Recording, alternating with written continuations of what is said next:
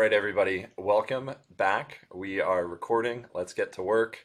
We have renamed the podcast from the Hughes Marino podcast to the Corporate Real Estate Insider podcast. So, welcome to episode two. Today, we are covering a very dynamic and widely talked about subject, a subject that I, for one, believe is getting very inaccurate coverage in the media and in the market. And that topic is the industrial real estate market. So many interesting things impacting it. Uh, will be a very interesting year in 2023, coming off of a very uh, intense uh, 2022 full of appreciation. Uh, so look forward to covering that. And of course, I am joined, like last time, by John, Owen, and Brian. And we're excited to jump in. Let's get it going.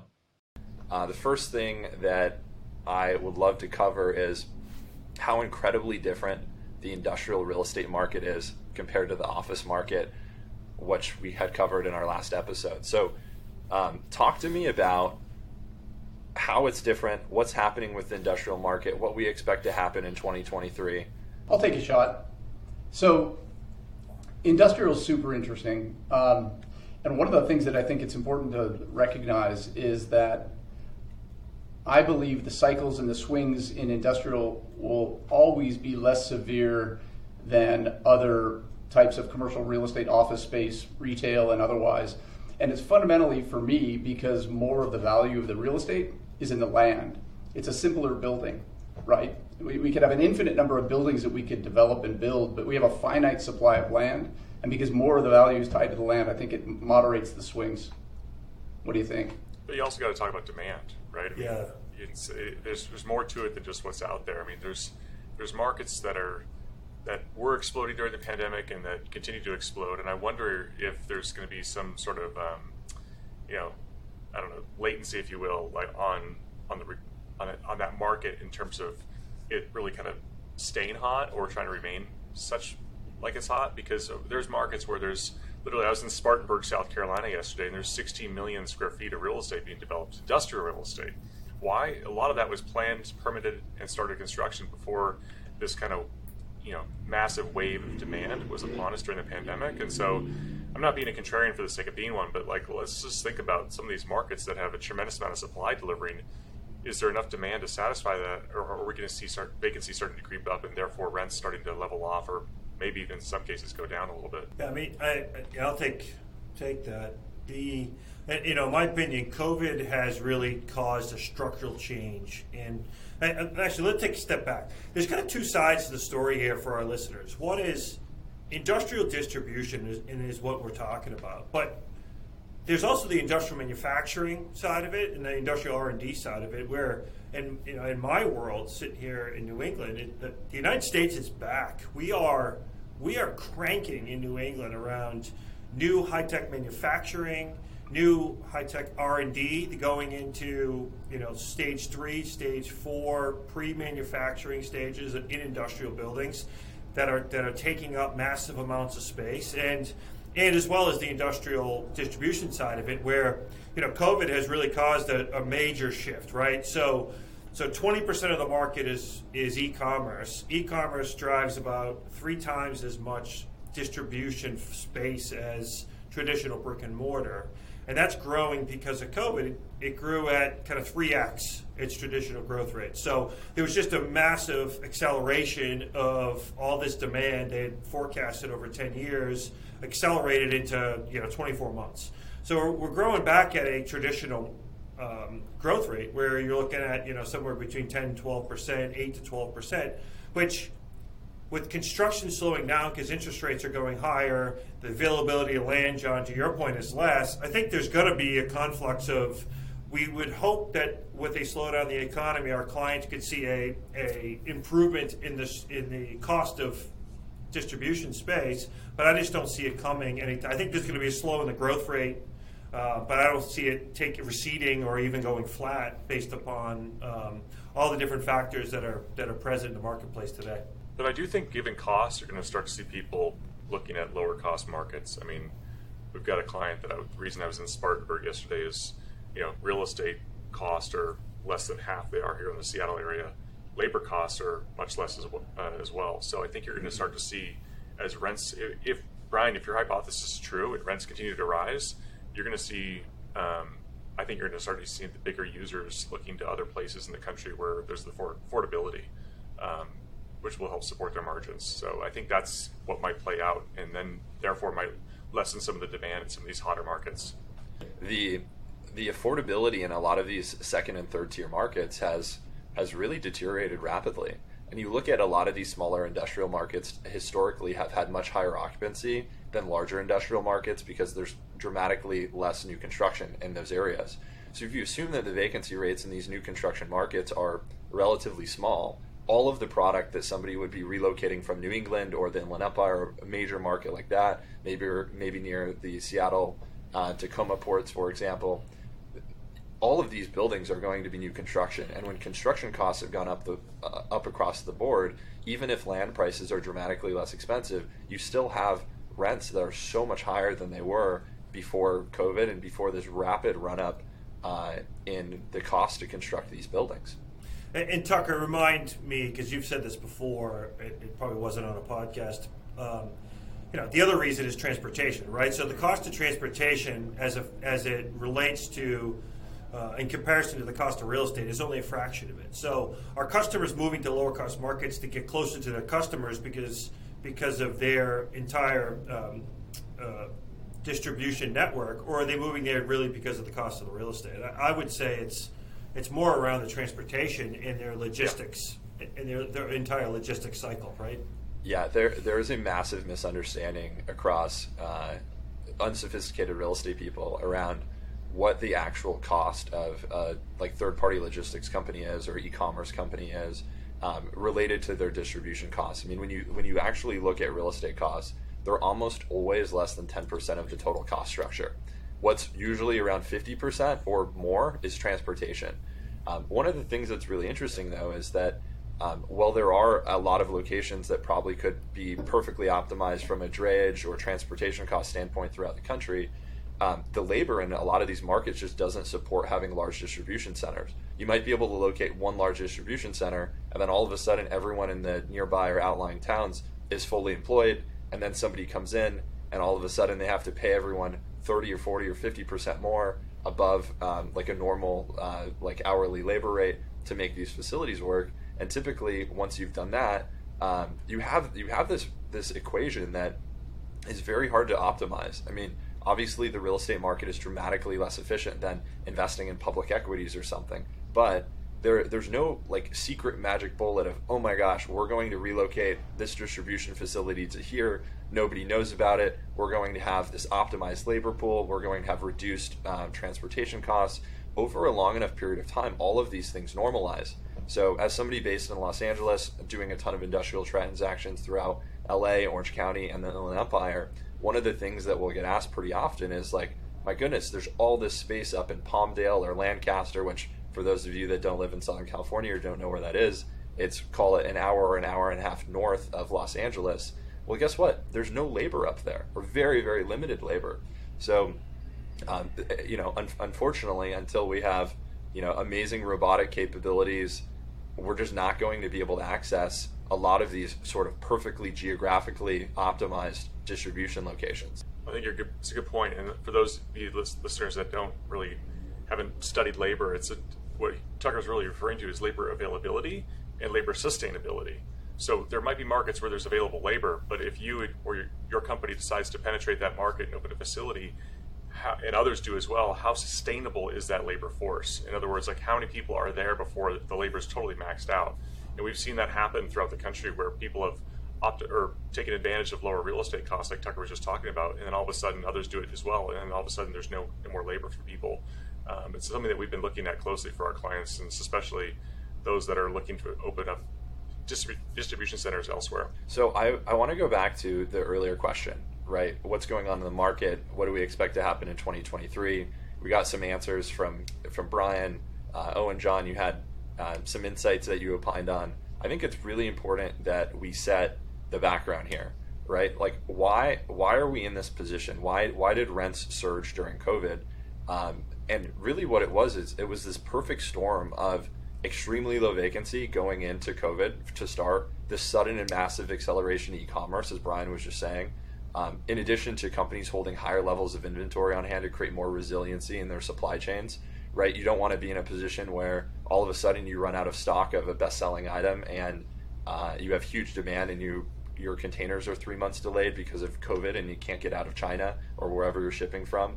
Um, and then, just as importantly as those factors, um, you had this this massively limited supply in the um, new construction deliveries. And what happened is there were supply chain disruptions, obviously, which we all know about, which caused most of these buildings that were full steam ahead to be built, you know, several months slower. In some cases, six months slower. There's labor shortages, just like there were on the warehousing side. There were labor shortages on the actual construction side of getting these projects built. Uh, then there were very fearful developers. I mean, at the start of COVID, it was terrifying for everyone. Obviously, probably more terrifying if you're an owner of office space wondering if people are ever going to go in. I mean, even if COVID was extremely deadly, we would and you know way had way uh, higher prevalence and uh, scarier uh, you know mortality rates and all that than it did. We still would have had to figure out some way to continue to distribute goods. It's too fundamental of our economy to say, oh, well, we can't have people work in warehouses anymore. I mean, that would literally be like the end of the the you know of a capitalist economy. So you had this this major capital availability and uh, lack of capital availability, and also fearfulness of developers, and that created this massive supply demand imbalance at a time when the market was already very tight. Um, so that I mean that's why we saw this very large double digit, in some case triple digit rent growth during COVID in a lot of these major industrial markets. So I just wanted to sort of uh, set that background before we talk about uh, our views of what's going to happen in 2023 it's important to understand the historical background of how we got to where we are today. Yeah. yeah so I, I, like that, Brian. I like that you brought up the fact that industrial is more than just the logistics. Um, you know, companies that we talk about so so frequently. They seem to capture all the headlines, but the truth is, industrial is this really wide swath of commercial real estate, and it includes the manufacturing buildings. It includes the uh, it includes the mom and pops, right? The makers, um, maybe a 20,000, a 40,000, 50,000 foot building and in some cases their rent is doubling. Like, how do they handle that, right? And we're supposed to come in and help them to navigate, negotiate, and find a way through. So our job's never been more important than it is now. Uh, but this idea that we're trying to dissect what's happening in the market now, what are the causes, and what's going to happen in 2023, it's really complicated. It's like stormy seas. This idea that you've got like the swell is pulling this way and the tide is pulling that way and hurricane force winds pushing us this way. You know, we, we had a normal market cycle and then we had inflationary pressure and now we have recessionary concerns and, and COVID never, it, like who, there are so many forces at play right now. So realize that backdrop and let's kind of try and come up with an opinion about what we think is going to happen in 2023. Yeah, I mean, John, you're, you're dead on. I have a client that's in a lease, and thank God we had we had negotiated a long-term client fixed rent renewal options, but they're paying roughly 16 $17 a foot triple net for an industrial building in, in an urban part of the city. The market rent for the building is probably $40 triple net, and the market for they have 300 parking spaces, the equivalent of land for about 300 parking spaces, where any developer would, would expand the building and reduce the parking.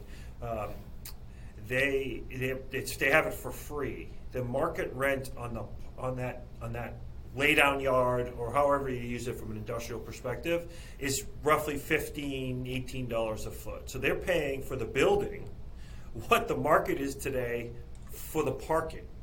And we have we have long-term control of the site and we've actually been approached many times and we're, we're actually exploring it at times um, but being patient uh, a buyout of the lease where the landlord would pay us to leave so they could redevelop the site into a lab building, into a much more densely populated industrial building, potentially a two-story industrial building. Um, so there's this, there, there is that that um, that just acceleration of rents that have created opportunities, but it's just really difficult and really challenging to navigate all the different factors in the marketplace today kudos to you, Brian, for getting fixed rate re- renewal options, right? Fixed rate renewal options, crushing it when you can get them. You can get them, and brokers forget about it. But if you look, you know, you look like, hey, look where we are. This is the path of progress 10 years ago and it's like hey let's you know let's see what we can do this developer really needed us at the time it was an empty industrial building that we were going to put a bunch of capital in to improve because they didn't have capital and uh, you know we'll be there for 20 years at the end of the lease only in Boston would you have a prime industrial building getting redeveloped into something else. that just doesn't happen anywhere else, right? I mean, in many markets, you have office buildings that are being converted to industrial space, which is the first time we'd really ever seen that happen. Uh, but but yeah, it's it's interesting. I mean, I don't think I have ever seen a single fixed rate renewal option in Southern California for industrial product ever. They just they just don't exist. I mean, they they may exist if you're dealing with an incredibly unsophisticated landlord that has no idea about anything. Uh, but you will not find a single lease in Southern California with an institutional landlord that includes fixed rate renewal options. Uh, but when they exist, I mean, you can hold this developer hostage. I mean, Brian, even if, or this this owner hostage, Brian, even if your client didn't want it, just the idea of saying, "Hey, we're going to exercise our option," and then try and buy the building at a dramatically reduced value. There's um, so much opportunity that these developers leave on the table when they provide those options, which is why they never do. But yeah, lucky for your client. Hey, never say never, Tucker. I did a, uh, I've done it, and uh, I have a client in about 20,000 feet we self-funded the tenant improvements. We paid a shell rate for the building. It was 50 cents. Sorry, Brian, out here we do it monthly, so $6 a foot annually, triple net. But because we're self-funding our own improvements, I think it was $800,000 at the time, we got renewals at the shell rate, no value given to the improvements that the tenant was paying for the building to protect them in the building for 20 years. So, just to bring that into the world of industrial, that is a key, John, and maybe you could talk more. That is a key factor when you negotiate a lease for a manufacturing company or or a lab a lab tenant. But in this on this podcast, manufacturing or someone who's going to be putting heavy improvements into a building to make sure. I have a story I could tell tell about. Um, a, a Southern California based entertainment company that went into an industrial building at like 10 bucks a foot, put $1,000 a foot into about a third of the building. It was, it was like 300,000 feet and the they ended up buying the building for over $100 million because the developer had jacked the rate so high that they just said, you know what, what's the number? We'll buy it from you. Because their broker didn't protect them in the renewals, that the infrastructure and the improvements that they put into the deal were not part of the market rate discussion when you're calculating market rates for a renewal option, right? And that, and that language is so important, and people overlook it the deal gets moving so quickly. And I can't tell you how many new clients I have that don't have that protection, and they've put massive amounts of infrastructure, and infrastructure meaning not into the building, right? So it's immovable infrastructure where the building becomes part of their manufacturing process and part of their product that they can't re- replicate without massive amount of costs, and they have zero protections in their lease. Well, and if it's not even a fixed rate, I don't want to labor the point and spend an hour talking about renewal options, but we had a client, John. You talked about makers, right? Like it's the the larger tenants. I, have seen based on what the transaction I've done over the last two years can absorb the increases, even if they're insane, um, better than the makers can. Because I have clients that are makers that are sub 100,000 square feet. That this is their only facility, and it's a huge burden to see rent literally double. Um, so we've had two cases in the last 12 months where they've exercised renewal options. Now, unfortunately, they weren't what Brian had for his client in Massachusetts, or John, what you talked about with your client, they weren't fixed, but they were very favorable options. So favorable that it made more sense to exercise. Which, as you guys know, in the real estate world, and those listeners that you know are responsible for real estate, it doesn't happen very often where a tenant exercises a renewal option. But we were essentially forced to because if we were to go to market, we literally would have seen rent um, more than double. Um, and for a maker that this is their only facility, and maybe it's 80,000 square feet, it's it's painful. And it's something to be said for, you know, most of the time a broker like yourself doesn't get paid when a tenant exercises. So Correct. for Correct. you to recommend that it just shows the you know the type of the type of approach you have to the business, which is different than if you look at you know the industry as a whole. So I, yep. want to call that out. It's it's you don't get paid when tenants exercise. No, you don't. So I think we need to go back and answer the really fundamental question: What's what's going to happen to industrial rents in 2023? After these unpre- uh, unprecedented highs, are they going to level off? Are they going to back off? Are we going to see them come down? We'll throw it to the group. I've got an opinion, but let me hear from you folks first.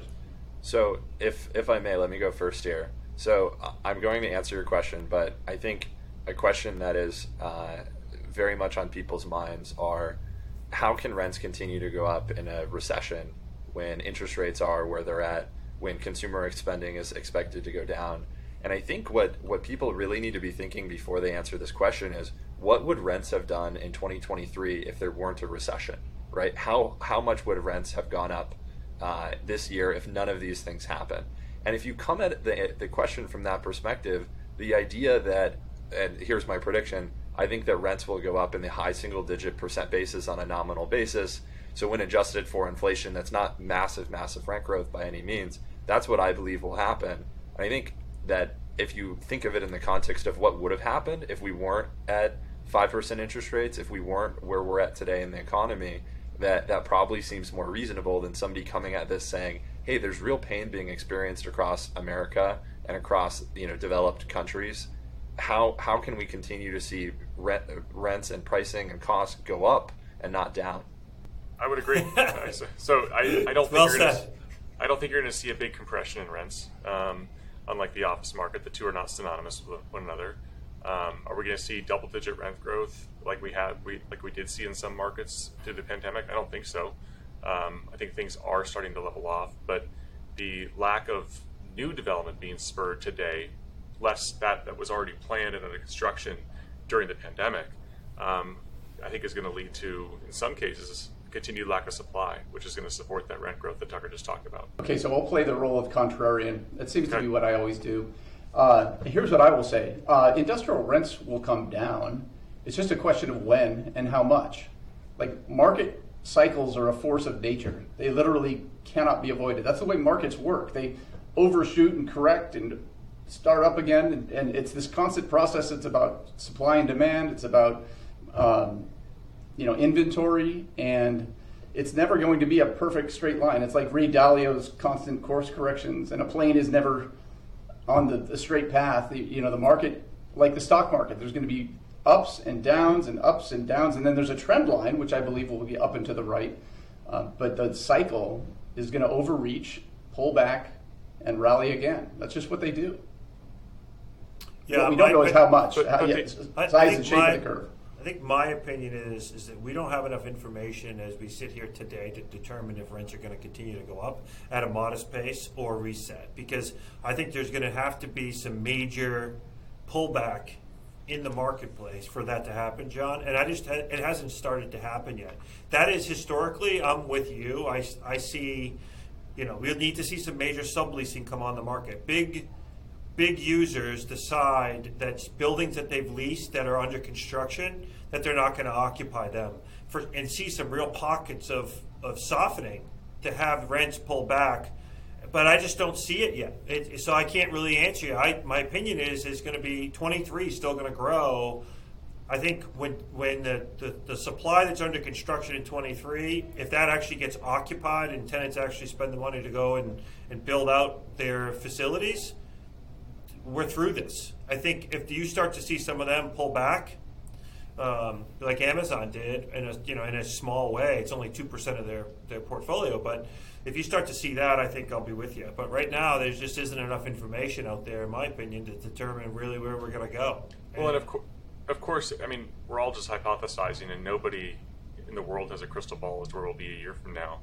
But keep in mind, too, I mean, a slowdown, John, could be reflected in single digit rent growth. There are markets, plenty of markets, that saw during the pandemic years where there was 17, 25, 30% rent growth.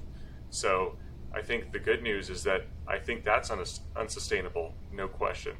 Um, and that slowdown that you talk about might not be negative rent growth, but it might just be single digit rent growth that, that Tucker talked about. We, do, we none of us really know for sure, but that's just that's my hypothesis. So I will actually go out and and say this publicly with the hope that my co-host will keep me honest uh, at, this time next year in 2024 about the industrial market. I completely disagree. I don't think that industrial rents have the ability to go down this year without some a, a- a few cataclysmic things happening. So I'll give myself a tiny bit out of an out here uh, because there there are obviously factors like dramatically, uh, crazily reduced uh, consumer spending. Of course, that could cause there to be industrial pricing that comes down. as the demand just plummets. But here, here are the facts. In most major industrial markets throughout the country, there was more leasing volume in 2022 than there was in 2021. So the data that we have here, er, recording in early January or mid January, is that all of the leasing activity in 2022 was greater than 2021. The reason that the market performed so incredibly well for developers and landlords was because of a supply issue. It was it was not that demand was crazy. It, it, was very high, of course, but it was because of supply. If there were more buildings to meet all of this demand, then rents would have not exploded how they were. There were times in the Inland Empire and throughout some of the other major industrial markets in the country where I was working with companies where we'd be looking for a 500,000 square foot building, a really, really large building. There's not that many users that will take down a building of that size, where to put in perspective, they might be spending a million dollars a month in rent or a million and a half dollars a month in rent in some of these markets around the country. There are not many companies that, that can do that. And we would be competing against nine or 10 or 11 other groups on these deals. And guess what? Only one company wins that building. And then you have nine or 10 companies that did not win the building that are all pursuing the next building. So the, the biggest concern that I have with the market and sort of reaching the equilibrium is that the amount of construction starts that you're seeing for 2023 that are that are projected are extremely low, and we might be putting ourselves right back into this self-induced um, supply issue that we had in 2021 that causes rents to actually increase dramatically. Um, so that's a real fear. Like if you look out to 2024, what will happen if we're back to the same supply challenges that we had last year?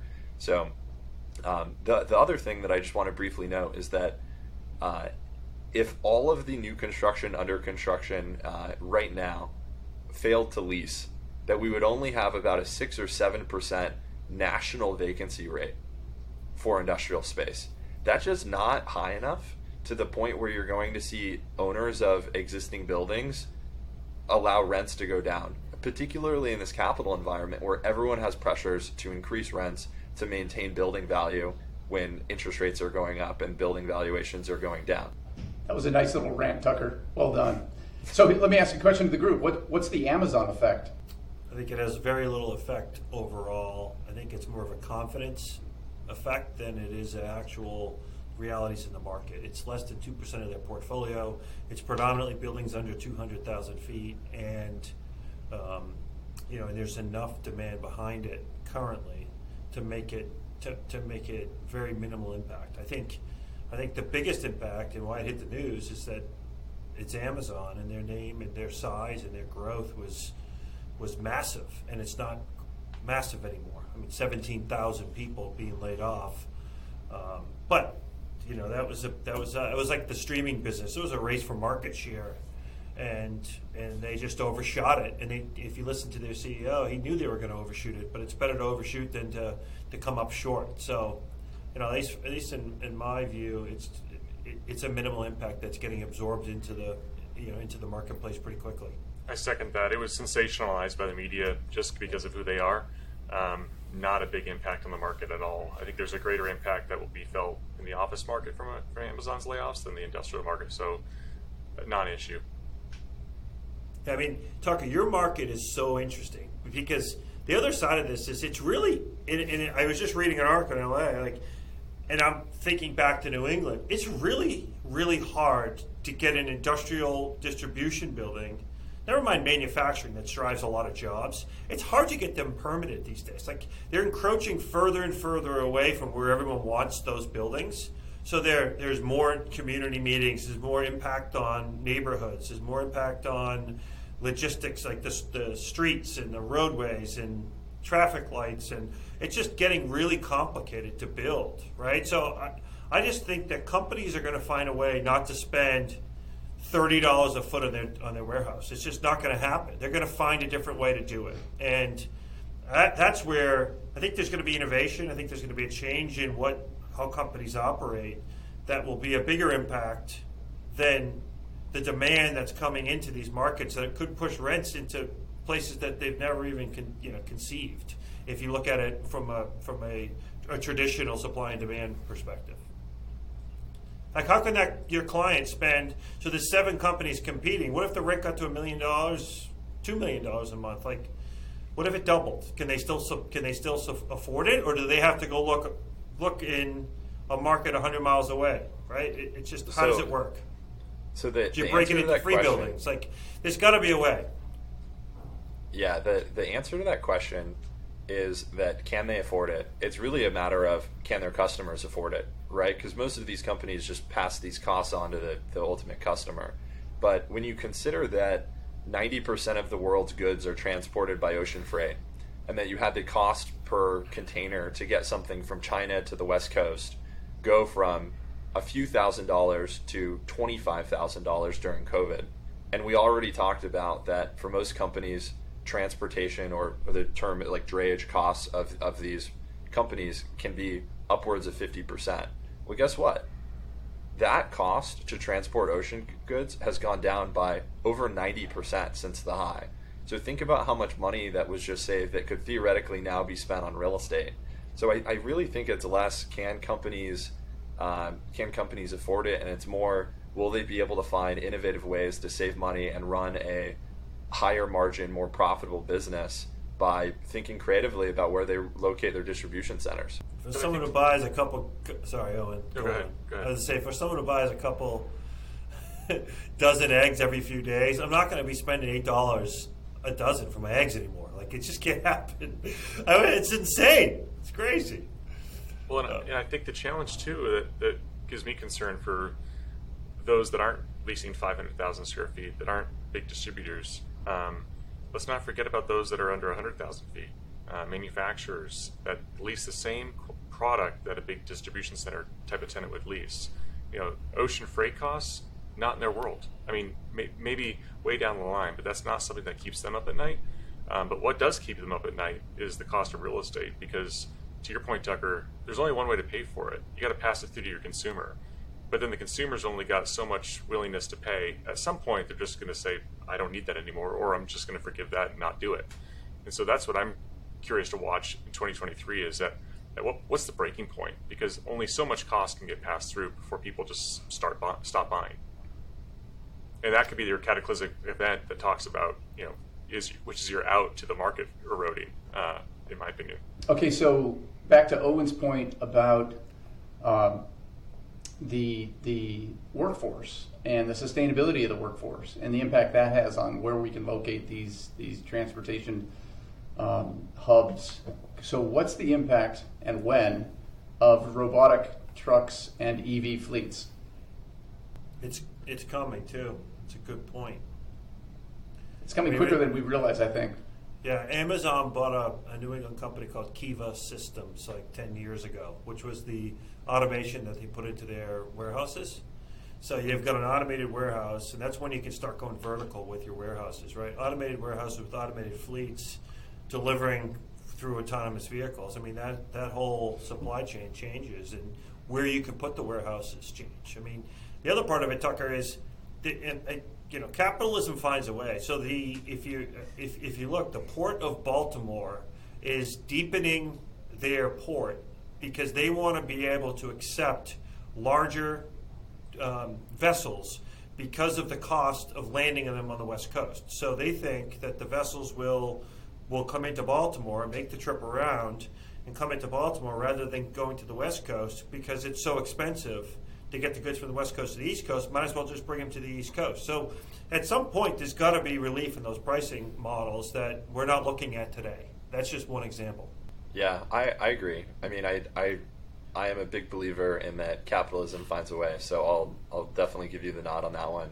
I think the the only difference is that uh, in in these Southern California industrial markets where vacancy is so low and there's been historically so much demand for space, uh, it's it's hard to imagine it taking it, it being achievable in 2023 for vacancy to go up so significantly that we would actually start to see landlords lower prices. I agree with John. Over time and over market cycles, of course, rents are eventually going to come down. Nothing goes up and to the right forever, uh, it, I, I, with rare exception, right? So it's it's a matter of when will it happen. And we were so underbuilt for industrial real estate in most major markets around the country for so long that it's going to take a very long time for supply to actually catch up to demand. and especially so when you have all of these landlords and developers buffering the amount of supply they're going to build. Um, one, one thing that I think about pretty often, uh, and and maybe this is especially relevant as as the youngest of uh, of the, the the friends on this podcast, right? But it seems like the world has become so much more in touch and so much smarter. Everyone's trying to buy the dip in public equities. There's a lot more sophistication these days and learning available on investing and you know whether it be on podcasts or on Instagram or TikTok of all these people educating and teaching and I really wonder if the developers of you know the 2020s and beyond are smarter than the developers of the early 2000s I mean how could they not be having seen the financial crisis and the tech wreck and all of these different major economic events throughout their life that are way more publicized than they were you know, when you had the saving and loans crisis or something like that. So, are we getting better at modulating supply and demand as an economy that reduces the probability of these massive uh, supply demand imbalances, balances and implosions that cause major recessions or uh, major reductions in rents? I don't know. Maybe I'm curious what you all think. I think maybe there's better data, and maybe there's if you if you dig into the details, um, you could substantiate why you don't build this today, or maybe maybe that you do. But I think what um, what all those verticals that you talked about, TikTok, Instagram, podcasts, etc., with that are putting out great data and so forth, what they're missing is human nature and capitalism and greed. And developers build to make money, especially merchant developers. And there's a lot of capital out there right now wanting to be placed, wanting to earn returns versus sitting idle and industrial is kind of a darling of commercial real estate right now, not office, of course, for reasons we talked about in episode one. And so I think what that's uh, excluding is the fact that there's always somebody out there with a pitch, right, with a story around why their development's going to work. And despite whatever the statistics might tell you that now's the time to build and this is what we need to build, and there's always going to be someone willing to give them that money by and large. I've seen this happen. I've been through three recessions now. Um, I've been doing this 18 years, and I'm starting to see things repeat themselves despite the fact that one would have assumed we would have learned before. Maybe you have less people that are you know out there gunslinging, so to speak, trying to build as fast as they can, despite whatever data they might be seeing. But there's always going to be a few. And here's what I would say to you, Tucker. The I've been through few through a few more cycles um, oh, and I've been doing this for 36 years. Crazy. That makes me feel so, so old. Uh, the thing about each market turn, like in hindsight, they seem really obvious. We should have seen it coming. We kind of did see it coming. But when you're going straight into them, they're surprising every time. I, like we become so blind to it. We just we, we can't see the future. You know, it's it's coming at us. It's going to surprise us. There's going to be something uh, maybe not a black another black swan event, but and I all I can say is that the cycle is a force of nature. It will happen. The size and shape and the timing is impossible to predict, but it, will come in and, and, something and it'll surprise us. Would be my prediction. Yeah, I mean it's it's the it's what's the, how's the saying go that an economist is you know so and so economist has been accurately predicting the last so many recessions. Well, he also predicted another hundred in between there that were wrong, right? right? But so it's hard to guess. It's a, it's hard. And Tucker, that that pitch you gave us on, you know, access to information, all this new technology. It sounded like a pitch on crypto, not real estate. So I'm not sure if this is the right podcast for us here. we know how that's turning out, right? But I will say, what you're speaking to, Tucker, is an interesting part of the fabric here and that is this notion that we are into an exponential age. Things are accelerating at an accelerating rate.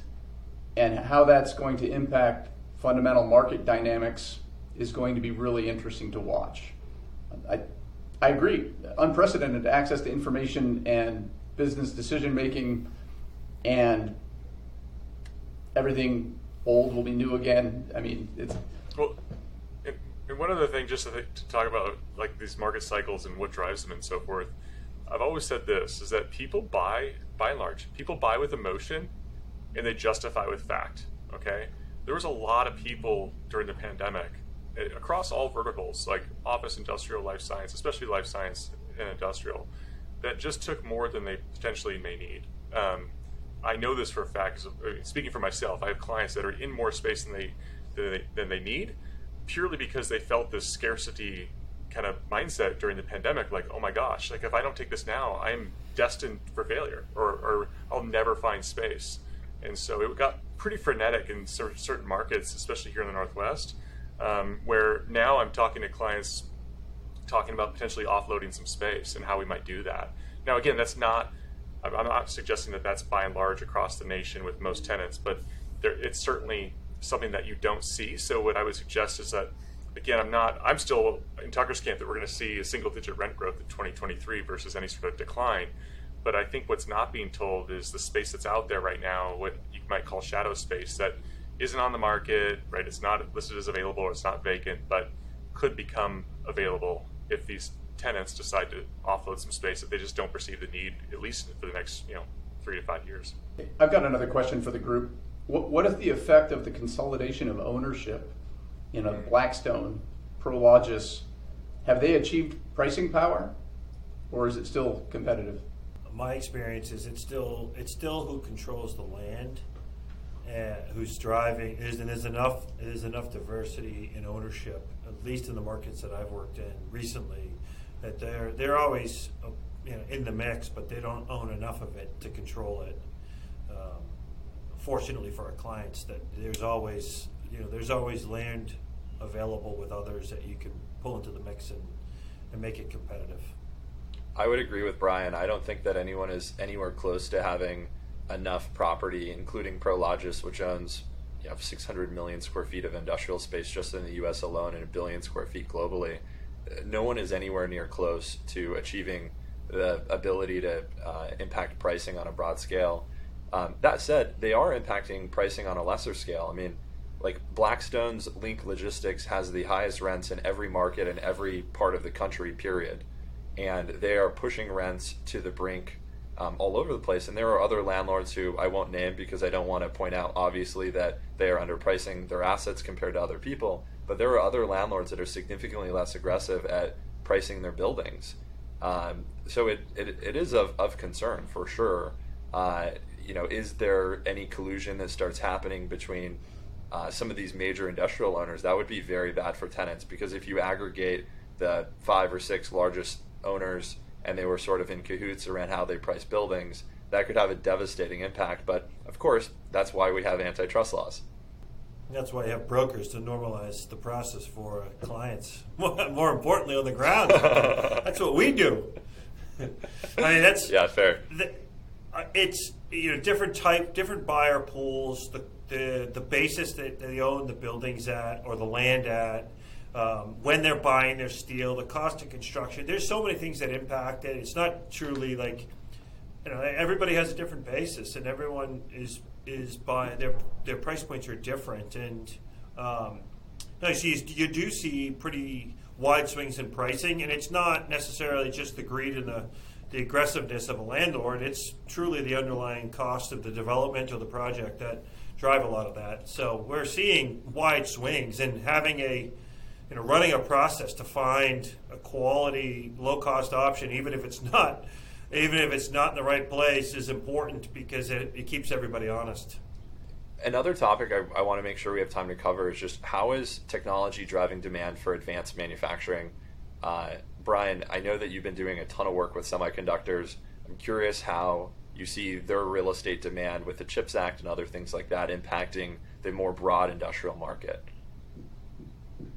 So thanks, Tucker. I, um, you know, the United States was 12% last year, 12% of chip manufacturing, semiconductor chip manufacturing. In the 1990s, we were almost 40%, right? So the U.S. has really fallen behind. And if you start to look at, and we don't have to get into those because there's a lot of them, but the geopolitical issues, the global issues around supply chain, around chip manufacturing, a lot of U.S. companies suffered greatly it was somewhere around, uh, I saw McKinsey had estimated as a trillion dollars in, in lost productivity um, because of the shortage in chips, right? So, so I've seen with the passage of the CHIPS Act here in New England and with clients all over the United States, a massive a massive reinvestment. We, there's one client, uh, it's not a client, one company I know of um, that just signed five LOIs for a total of almost a million square feet to open manufacturing sites around the U.S. And with semiconductors, it's interesting because the location of the building is a couple of things. One is you need to have a resilient market because you don't want you know weather or some sort of a event to to shut you down. But it's really power grids, water, it's water availability, it's the quality of the infrastructure of the building. There's a lot. You know, every building is not the same, and every market is not the same right? So, so you've got this investment coming, 280 billion, which 50 billion of it is going towards uh, the manufacturing side and mature businesses, and that and the and the repatriating of them back to the United States. So. Um, it's a it's a market that's very very interesting and it's very dynamic and it's uh, I see it I see it really driving a lot of growth in the United States over the next you know, number of years. I think one, one thing that people should keep in mind on the CHIPS Act, and it's really important in a real estate process, is the incentives you get under the CHIPS Act are, a, are tied to the incentives you get at the state level. So it's important if you're looking to get incentives to make sure you're operating. A lot of people want to go to these low cost markets, these low taxing environments, but the incentives offered in those states are very low which may translate to a very low award or no award uh, from the federal level. So it's important to make sure you get the right team in place ahead of time to figure out what markets you should be looking in, if that is a big driver of, of uh, you know, of, of the requirement. Yeah, you know, Brian, you talked about uh, semiconductors. Um, same is happening. We're seeing increased demand right now from alternative energy sort uh, users. So, for example, I represent a bunch of fusion companies. Fusion's like the hottest new thing right now with alternative energy. Now we're granted we're years and years away from that being commercialized, but it's getting a lot of attention, a lot of funding. Same with nuclear energy as well. Um, there's some alternative forms of nuclear energy that's really driving demand. These aren't people that can do this in an office. These aren't people that can do it in a lab. They need the clear height. They have cranes. They've got all sorts of clean room aspects part of their space. And where do they need to be? They need to be in industrial space. So it's putting more and more demand on the same space that your distribution tenants, that your mom and pop makers, that your uh, manufacturing tenants are all looking for as well. Um, again, part of the reason why I don't see, we think we're going to see some sort of big fall off this year um, in rents, just because we just are seeing more and more demand from different verticals. Yeah, we're seeing fusion, battery companies, nuclear, um, uh, the collection of heavy metals. A lot of those companies are coming. So, how do you recycle?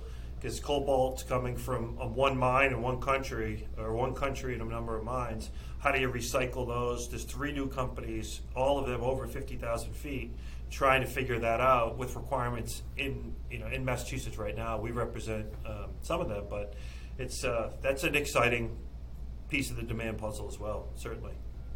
You know, another space that is uh, taking down some of this great industrial product. You, you mentioned chip manufacturers. It, it's surprising to hear that life science, which we often think of in terms of lab space, you know, the minute we move on to manufacturing, you know, CGMP facilities, it's a lot like you were describing for the chip manufacturers, Brian, where we need, you know, heavy power infrastructure, we need uh, durable infrastructure, we need access to good, clean water and a lot of it. And basically, we just need a big industrial box and we're going to build out the GMP manufacturing within it. But that's taking down a bunch of industrial space in California. I think all of these areas of innovation in aggregate definitely have an impact on the occupancy rates of industrial real estate. That said, the, these, even at scale, are a pretty small segment of the total uh, industrial square footage. So uh, safe to say, is advanced manufacturing impacting industrial real estate favorably? Of course. Is it having a massive impact? Is it the reason that rents are going to go up? Absolutely not. Um, that that said, I'll also add that one of the interesting phenomenons in Southern California, and this has been true for a long time, is that this is a massive aerospace and defense hub, and we've seen so many of these upstart companies that are sort of uh, following in the wake of um, SpaceX uh, multi-company uh, launch abilities, and that's opened this uh, whole new era of space companies, whether it be satellites, uh, experiments in space, whatever they may be up to, that uh, is really fascinating and driving a lot of demand for industrial real estate. That said, most of the demand for that type of industrial real estate is more of a flex building, which of course is part of the industrial market. But um, similarly to these fusion companies that Owen was talking about, it's super important for the engineering talent that works on the hardware to be able to also work on the software in some cases, or at the very least, be in close proximity to the software talent so they can constantly iterate on these prod, um, on these products. One of the challenges that these legacy defense companies have is that the product iteration is extremely slow. You need to roll out a new piece of code, go test it on the piece of hardware, and and iterate and get that iteration cycle down as low as you possibly can. That's been a big part of bringing the sort of Silicon Valley mindset of innovation to these hardware technology verticals across all of the different areas that you know Brian Owen and John uh, have talked about. So, anyways, that's that's super interesting. Um, also exciting to think what new advanced manufacturing companies come out of the exploration of some of these other areas on the periodic table that are maybe less explored than lithium and fusion and these these different um, you know emerging areas in, new science. I love that you worked the periodic table into our pod, Tucker. I try. So, guys, I gotta I imagine our listeners, and we're probably getting close to wrapping up here. You know, they've heard a lot of opinions on the market, what's going on across the country. But I think the biggest question, and I'm just speculating here, that everyone's going to have is, okay, so regardless of what happens, it's a tight market. Okay, what are you doing? How are you advising your clients? Like, what what does somebody do, Tucker? You talk about the Inland Empire representing a half a million square foot tenant that's competing with nine other people for the same space. So talk to us. I'd love to, everyone to offer their opinion. Like maybe start with you, Tucker. Like, what do you do? Like if you're that if you're that tenant, and how are you as a broker advising them? Yeah, it's it's really challenging. I, I think we should talk about a couple different scenarios. First, the one that you brought up directly. Say you're representing a 500,000 square foot global company that really needs a new distribution facility in the Inland Empire, and there's very few buildings that are going to deliver on a time frame that work for you. What do you do? Well, you really need to understand what's important to your client. In many instances, and this is what drove pricing going up so dramatically, all they said is, we need this facility. It almost doesn't matter if we pay 20% more than market. We know somebody will. We need this facility. If we get this facility, we're going to make tens or hundreds of millions of dollars by being able to operate out of this distribution facility. And in instances like that, you have to take an approach where you give the ownership a extremely high confidence level that you're going to close you have to be really easy to work with and move incredibly fast. Um, and that's that, that's it. But the vast majority of times, it, what it comes down to is the credit worthiness of the company.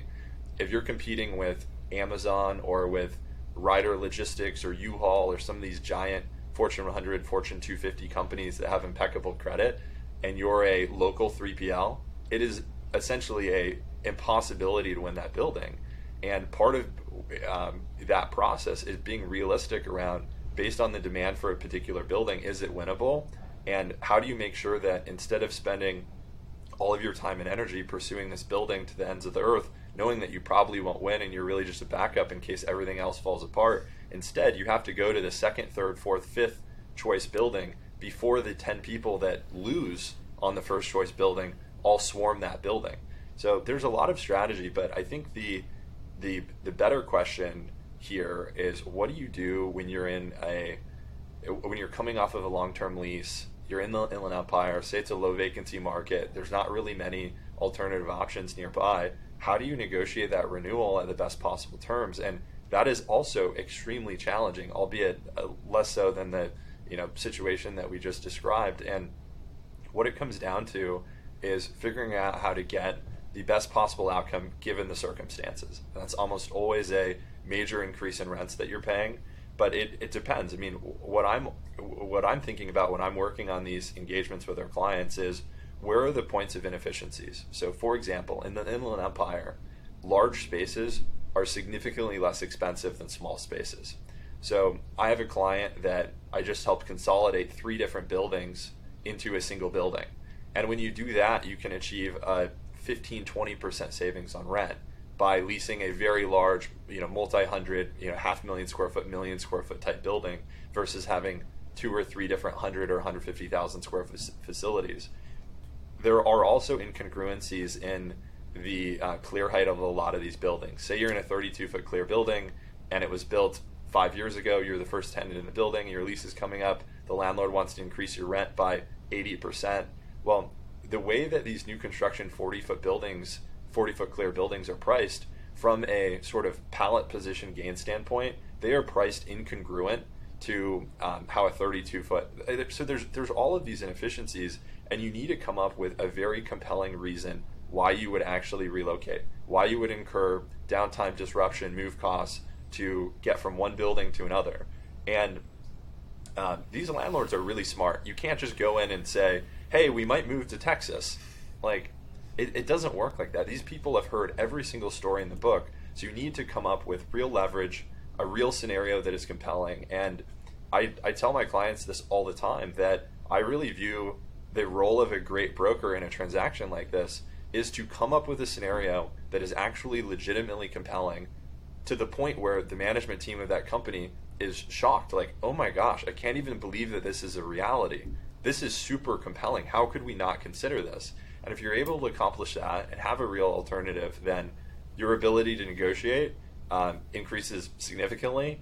But even so, even with maximum leverage, the zone of possible agreement on any of these deals is really only what the landlord believes in their moderate estimation that they can get from another tenant while incurring downtime and probably increased tenant improvements. And in a market where you assume that downtime is only two months or three months and tenant improvements are nominal, you don't have that much sort of renewal profit that the landlord is losing out by losing you to exploit. So it's it's tough, and that's why these companies unfortunately end up paying a lot more on renewals. Let me take a shot at this. Uh, I love everything you just said, Tucker, and I agree. Um, I would add that it's never been more important to work with a tenant only broker like this idea when the narrative is that rents are up and to the right and they're going to stay that way for the foreseeable future you know to get somebody outside that narrative somebody somebody like us you know we just think differently we speak we say different things. We can't change the market dynamics but get somebody who's outside of that fraternity. Um, and then i always say trust the process. Um, tenants, even in this market, tenants have more leverage than they realize. Uh, landlords don't want vacant buildings. You know, what would you do if you didn't renew? Imagine this building burns down. We have no choice. We're going to go do something. Okay, well, then, well, if you had to move, what would you do differently? And just as you were alluding to, just go into this process with an open mind, and I think we'll be surprised about what we find. Maybe we need to expand the geographic search. Maybe we need to break up the requirement into pieces there's a way through this. That's our job to navigate that. But we have more leverage than we realize. Get somebody who isn't conflicted, somebody who isn't a dual agent, and trust the process. Uh, you'll be often surprised by what we can accomplish, even in a very, very tight market.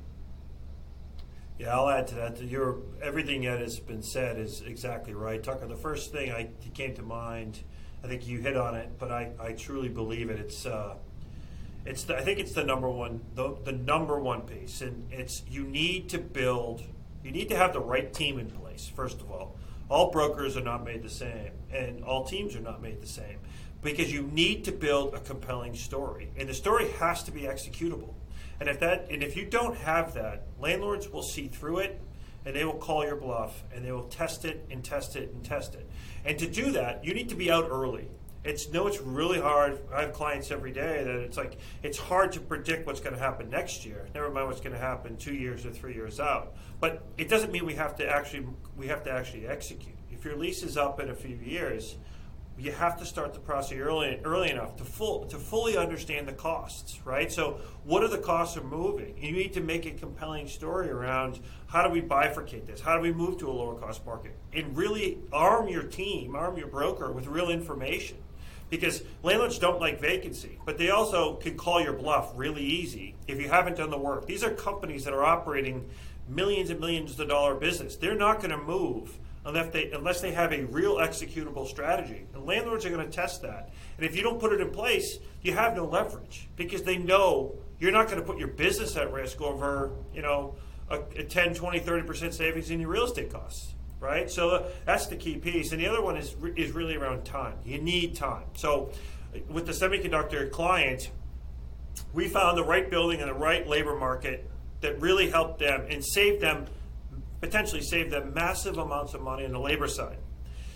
It didn't have the power that we needed, right? So we came up with a plan, and we have the time to do it. We came up with a plan that that extended all the way into the Department of Energy having to get involved to be able to guarantee a price, a fixed maximum price, to be able to upgrade another 40 megawatts of power to the building, which is just, it takes a long time. But the government is there, and, they're a willing participant as long as you get to get the governor and the people involved at the state level to help facilitate this and bring it along the way.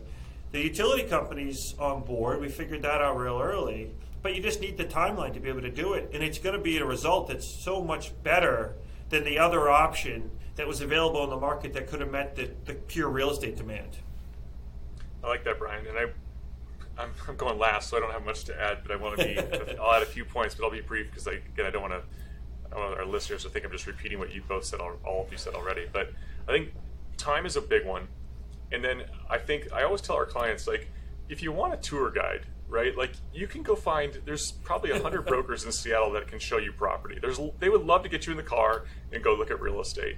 And what I always tell people is like, a provide me with enough time to help us collectively challenge the status quo. Meaning, let's suspend disbelief just for a moment around what's possible. Because everyone out there, for the most part, to John, your point, are dual agents. They serve landlords, they serve brokers, and they kind of start to believe this group think that rents are here, vacancies here, and this is where we're going. And it's not to suggest that I can myself change the marker, change what's possible, but I think to Tucker's point, um, if you allow your broker to lead, because that's really what you're paying them for, to provide leadership and to challenge the status quo and to help you understand that there are other options beyond just, for example, renewing. I've never, I've been doing this 18 years, I've never had a client only have one option. Never. Um, there's been times where there's been few, but never just one. And so I think as long as we are doing our job of being creative and thoughtful and providing solutions that maybe our clients aren't thinking about because they don't do this every day, I think that's really, in, in part, what leads to success. Um, and it's incumbent upon the broker to not just be a tour guide um, because that's the easy part. The hard part is coming up with real solutions that can generate savings or at least a better path forward than status quo. I, I completely agree. Good brokers are excellent negotiators, know how to communicate with landlords, know how to tell the right narrative to help their client get a great outcome. But the extraordinary brokers know that the real value is putting themselves in the best possible environment to negotiate with real leverage, with real alternatives that are actually compelling to their client. And that makes all the difference in the result.